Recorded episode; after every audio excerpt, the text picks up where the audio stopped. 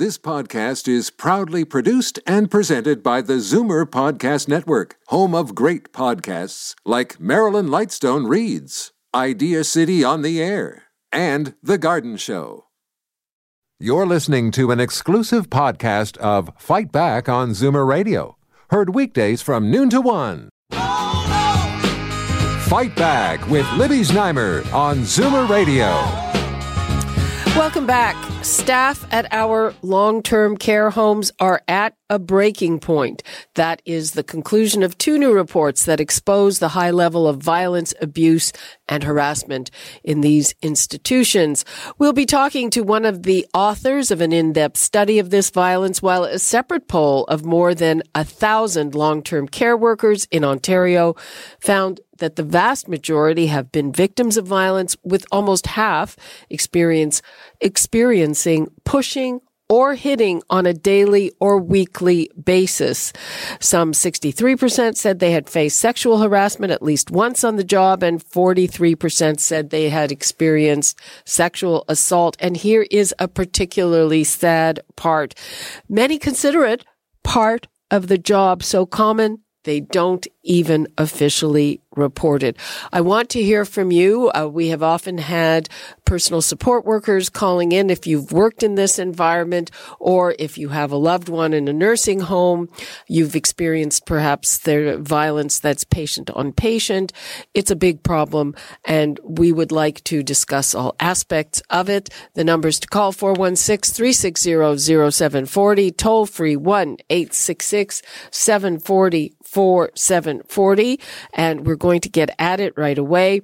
We have Miranda Ferrier, who is the president and founder of the Ontario Personal Support Workers Association, Heather Duff, chair of CUPE Ontario's health care sector, and Dr. James Brophy, one of the researchers of this new study. Welcome to you all. Thank you so much for being with us. Thank you. Thank you for having me. Okay, let us start with Dr. Brophy. Uh, first of all, were you surprised by these results? What really jumped out at you? Well, um, I was, I suppose, when we, when Margaret Keith and I first started the research, we were horrified with what we were learning in the focus groups. Uh, when the poll came out after our study was completed, I wasn't the slightest bit shocked by the numbers because that's exactly what we were being told that physical violence, verbal uh, abuse, racial and sexual harassment, and sexual assault was so pervasive that um, it was, as you said, just considered part of the job. Uh, where was most of it coming from? I mean, what percentage uh, was from patients and from patients uh, with dementia?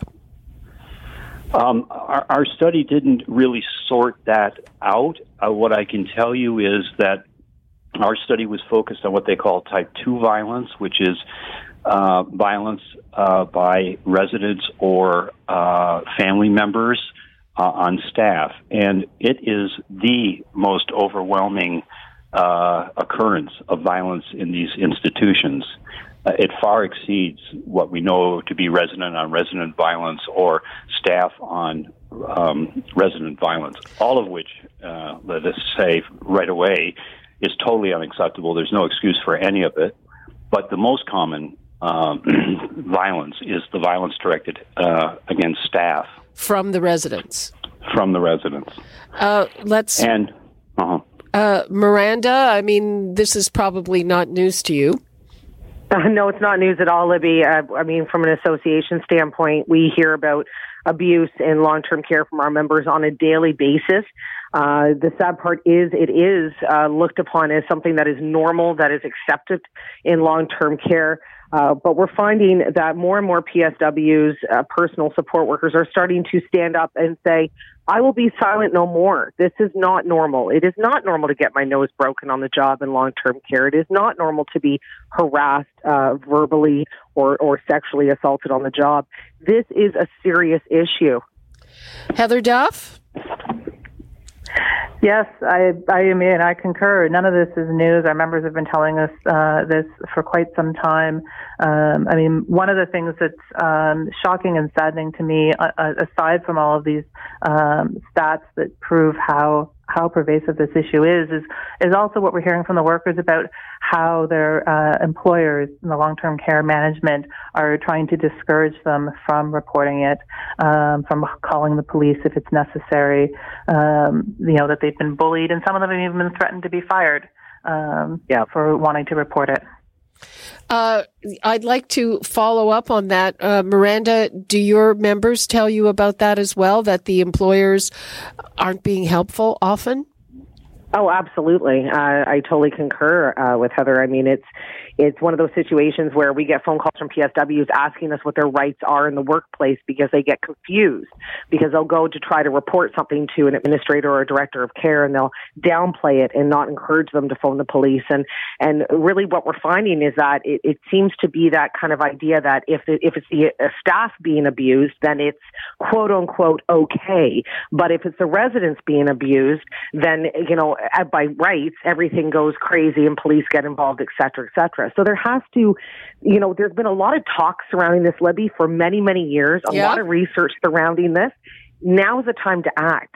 We need to stop talking and start acting. Okay, Dr. James Brophy, I don't know if your research covered this aspect, but when when I talk to experts like the people we're talking to now, usually what they focus on as a possible solution is more staff and more highly trained staff. The people who are in long term care are older and sicker. There's more dementia, and uh, uh, that's uh, is that what you think we need? Oh, absolutely. Uh, everywhere we went, and we were in seven different communities talking to people who were employed in 13 different facilities. And so I think we've got a, a pretty good snapshot of what's going on in, in long term care. Um, there's no question that the understaffing and underfunding have reached, as we say in the article, a breaking point. Um, I also want to say that I I applaud the people you're interviewing now for speaking out. Um, and I'm glad to hear that more PSWs are willing to do so. But I can just tell you from our research, there's tremendous fear and intimidation uh, and a fear of reprisals for anyone who speaks out.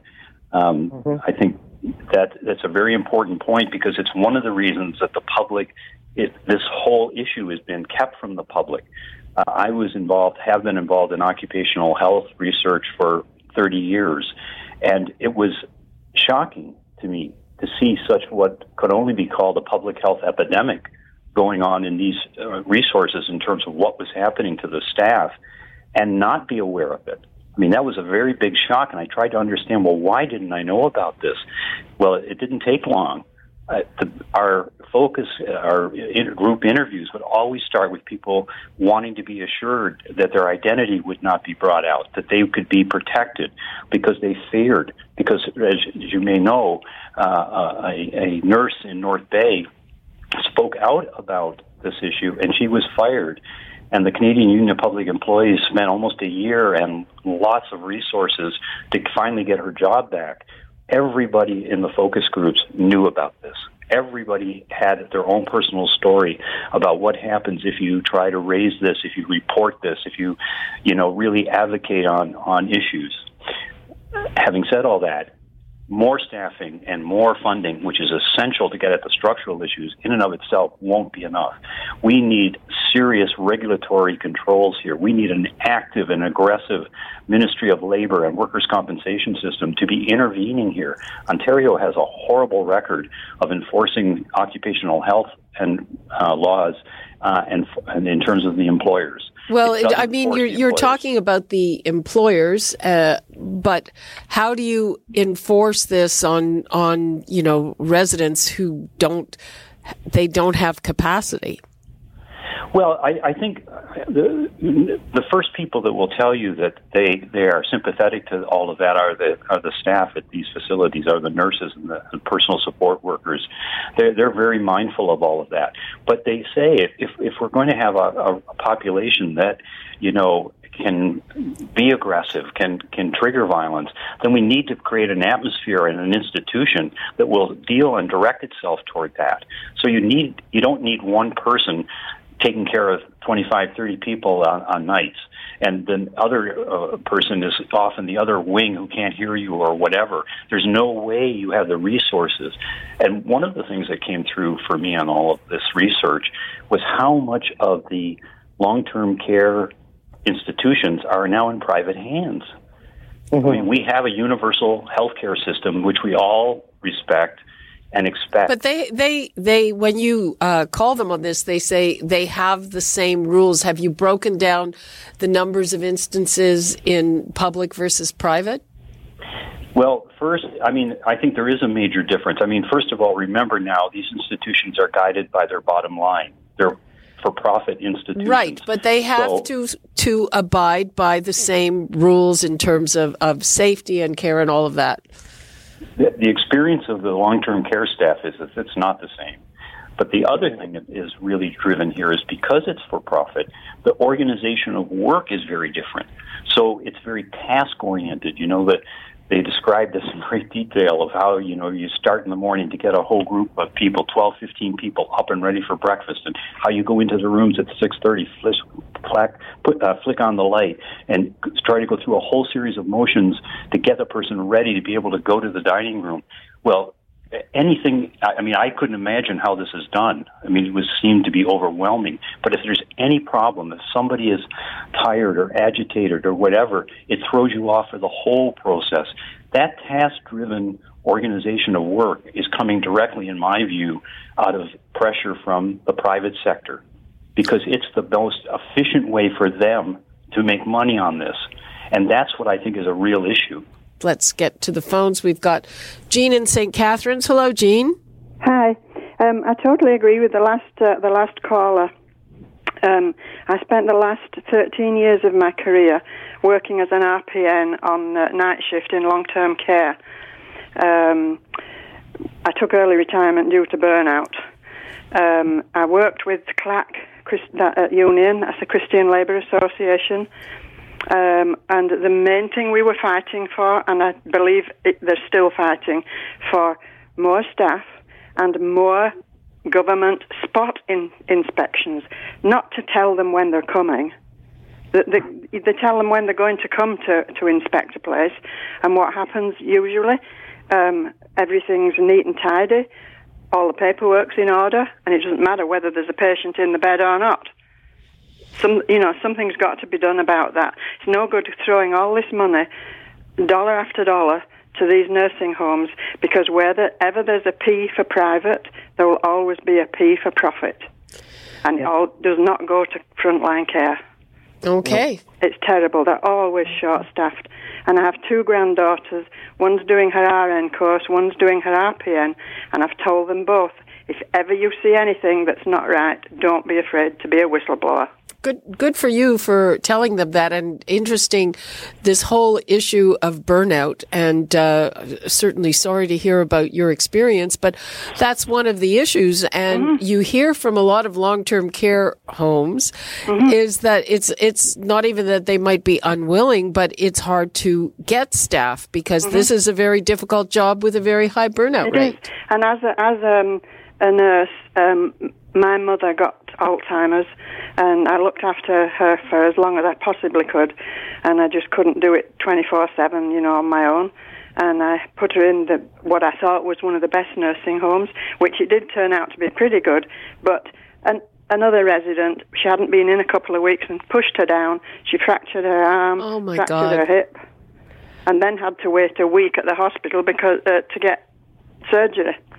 Oh my God. I'm sorry to hear that, Jean. Thanks very much for your call. You're welcome. Uh, yeah, I mean, it's terrible to hear these stories. Uh, Miranda, what is your what's your take on what your members need? What our members need is, I mean, and this has been going back so long, right, Libby? I mean, we've all been talking about the short staffness in long term care what some of your uh, listeners might not know is I am a personal support worker. I worked those floors of long term care. I was working in long term care in 2006.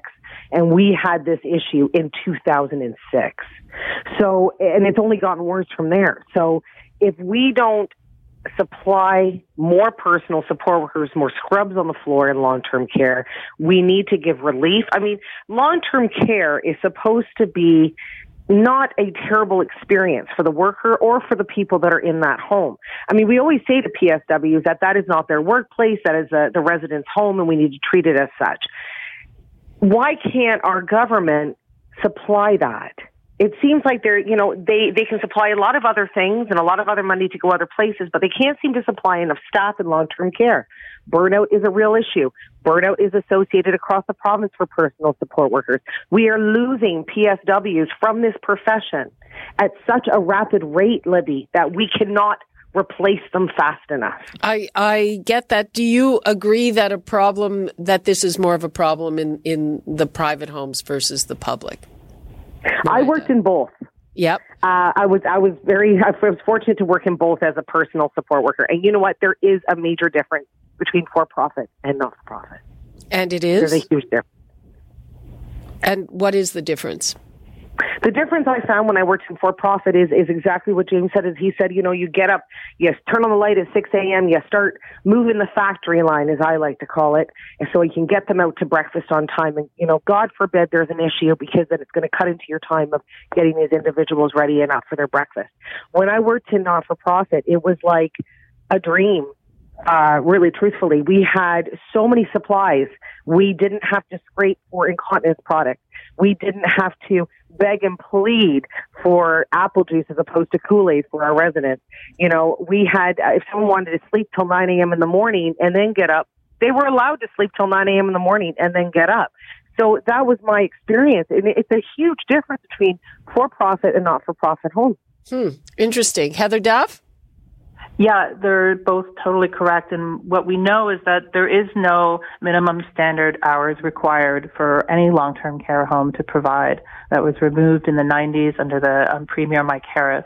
What used to be 2.25. So though there is much regulation in terms of long-term care, there isn't anything in regards to how many hours of care that people have to uh, provide to our residents. And so we do see uh, a difference between, uh, you know, municipal charity and uh, for-profit homes, and the for-profit homes um, consistently provide the least amount of hours of care uh, to residents, which leads to burnout, which leads to increased violence because you don't have the staff available to uh, to help even with uh, patients or residents that have behavioral issues. Because if you walk into a, a resident's room, you know, first thing in the morning and wake them up and say, "Okay, we've got two minutes to get you out of bed," and they have dementia, they're going to react violently um, because the, you're rushing them along. If you don't have the appropriate level of staff, um, then you can't manage those that have behaviors. And let's face it, not all of them do have uh, behavioral or cognitive issues. Um, and as well as the family members are also part of the, the, the cause. And so they get agitated because they see that their loved ones aren't uh, receiving the amount of care that they need. So it does all come down to the need for a legislated standard minimum of care, uh, which has a bill on the, the floor right now of uh, uh the House, Bill 33 um, which would allow for the government to implement a standard of four hours of minimum care a day per resident. Okay, uh, well, uh, let's. would go a long way. Yeah, that would go a long way. Let's see where it goes. Uh, we're basically out of time. Uh, people, if I couldn't get to your call, remember Free for All Friday is coming up. And thank you so much to Miranda Ferrier, Heather Duff, and Dr. James Brophy. We appreciate your time. Thank you. You're listening to an exclusive podcast of Fight Back on Zoomer Radio, heard weekdays from noon to one. You're listening to an exclusive podcast of Fight Back on Zoomer Radio, heard weekdays from noon to one. You're listening to an exclusive podcast of Fight Back on Zoomer Radio, heard weekdays from noon to one. This podcast is proudly produced and presented by the Zoomer Podcast Network, home of great podcasts like Marilyn Lightstone Reads. Idea City on the Air, and The Garden Show.